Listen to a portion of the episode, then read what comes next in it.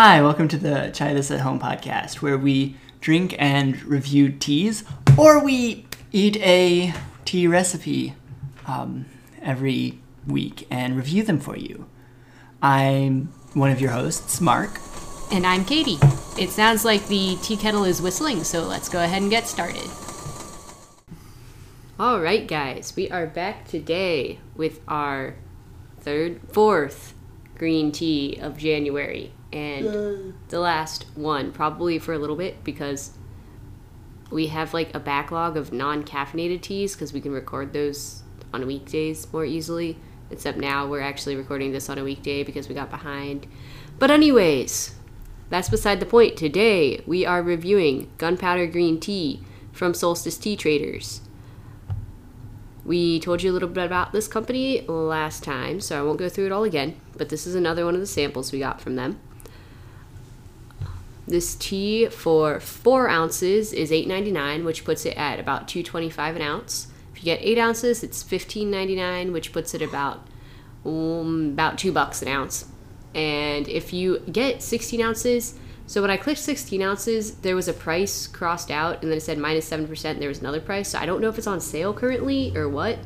Because, like, the 8 ounce one didn't have that. So I don't No. think it's just always that. But apparently, it's, from what I understand, it's usually 27.96 for 16 ounces, which would make it 175 an ounce. But it's currently, as of whatever today's date is, the 26th of January, twenty five ninety nine for sixteen ounces, which would make it one sixty two an ounce. So the description of this tea reads. Gunpowder green tea is created by tightly rolling full leaf green tea into small round pellets that resemble gunpowder. In its rolled form, the green tea contains much of its natural flavor profile, as well as much more of its nutritional value. When brewed, gunpowder tea has a very intense green tea flavor, bold and smoky, and perfect for kicking other, kicking other more unhealthy caffeine habits. So, gunpowder green tea is green tea. That's all the ingredients in it. But it's rolled up into little balls for, you know, added excitement. So, Mark, tell us about brewing this tea. Well, it's a green tea. So, 175 for three minutes. Teaspoon. You know, the usual for green tea.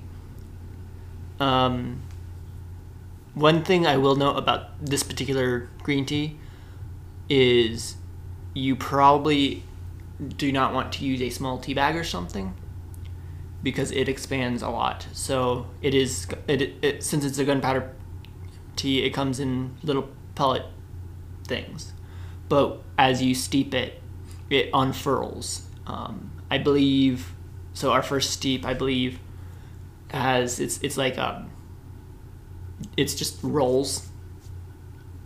So, it looks like a roll now instead of a ball, Yeah, is what you're saying? yeah, and so every time you do it, it just takes up more space. And I imagine if you were to brew it in a small, um, in, in a small tea bag or like our little tea orbs, The orbs. um, it would get crowded and would not rebrew as nicely. Yeah. So you want this one to be able to expand while you're brewing it, Yeah. as you do for most full or large, close to full leaf teas. Yes. But this one in particular expands a lot. So it's a. Mark, I bet you're gonna say it's like honey colored again, but I definitely think it has a greenish tinge. It's not Oh, as yeah, green as the sencha. It's not as green as the Sencha, no, but it is definitely greener than honey. It smells like I'm walking past a field where they're cutting hay. Very And- vegetal. And drinking honey laced tea. Okay, I don't smell any honey, but I'll take your word for it because I can't say I've smelled that much honey in my life. I don't actually like honey that much. But it's okay. Anyways, let us. This is a, another one where we're, we're just brewing one of them on the Yeah. podcast because we did a bunch of rebrews actually like two weeks ago, but took notes on them. So Let's go for this first one again.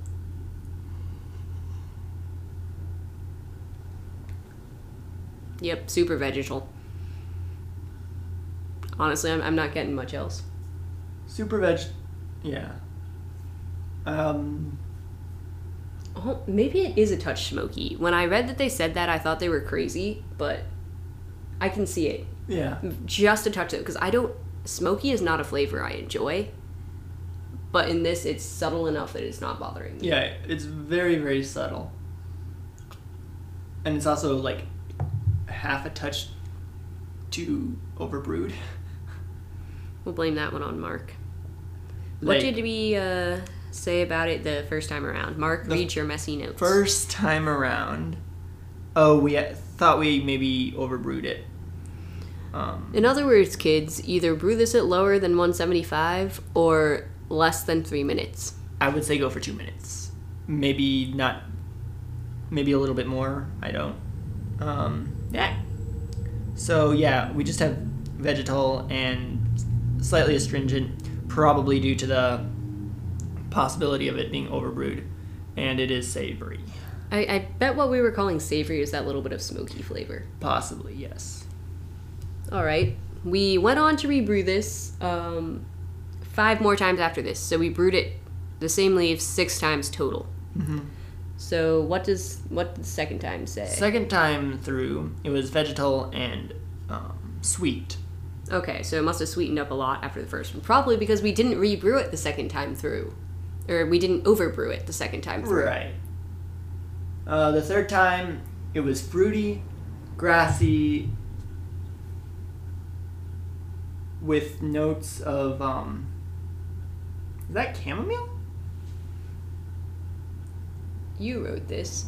Uh, that's my best guess at what you wrote there. I'm gonna look at the uh, chalkboard in the kitchen.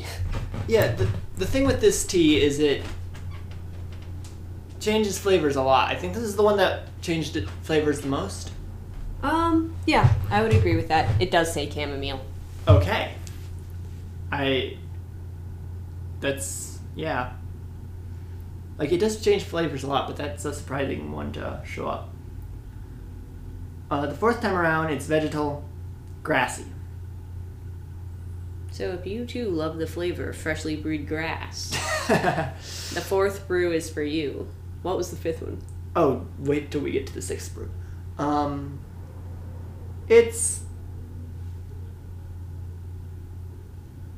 uh, fruity and grassy again. And then the sixth one is just grassy. Okay. As far as comparing this tea to the other green teas we had, it's a lot um stronger, I would say. Yes. It did have nice flavor variation, but I still preferred the sencha, even though it has slightly less variation, due to being overall sweeter than this tea. That makes sense. This tea does, however, rebrew very well, um, and I think, in my opinion, it's a at least. I mean, you're the one who's brewed it, but it's a little less finicky. It is. mm, I think it's the least finicky of our green teas. So this might be a good one if you're really not confident in your ability to brew it correctly. Yeah. But you can always experiment with that. And it's also a lot of fun watching the leaves unfurl themselves. That is a fair point. We should take pictures of them after this brew. Yes. and then we can show you all what they looked after at least one brewing. Overall, um, if I could only have one green tea of the, the this week and the last two weeks, I would probably pick the sencha, but this might be my second. I don't know. Between this and the chun mi, what would you say are the differences? Um, the chun mi was the other one from Solstice. No, that was the sencha. Okay. Uh, the chun I know it's been a long time. Yeah, but also I'm having a really hard time with the sencha to separate it from the first time we tried it, Hmm.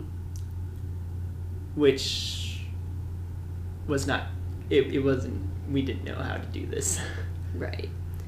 I think you're thinking of the chun mi. We Oh, brewed right. it very awfully the Yeah. first time we brewed it because we were clueless.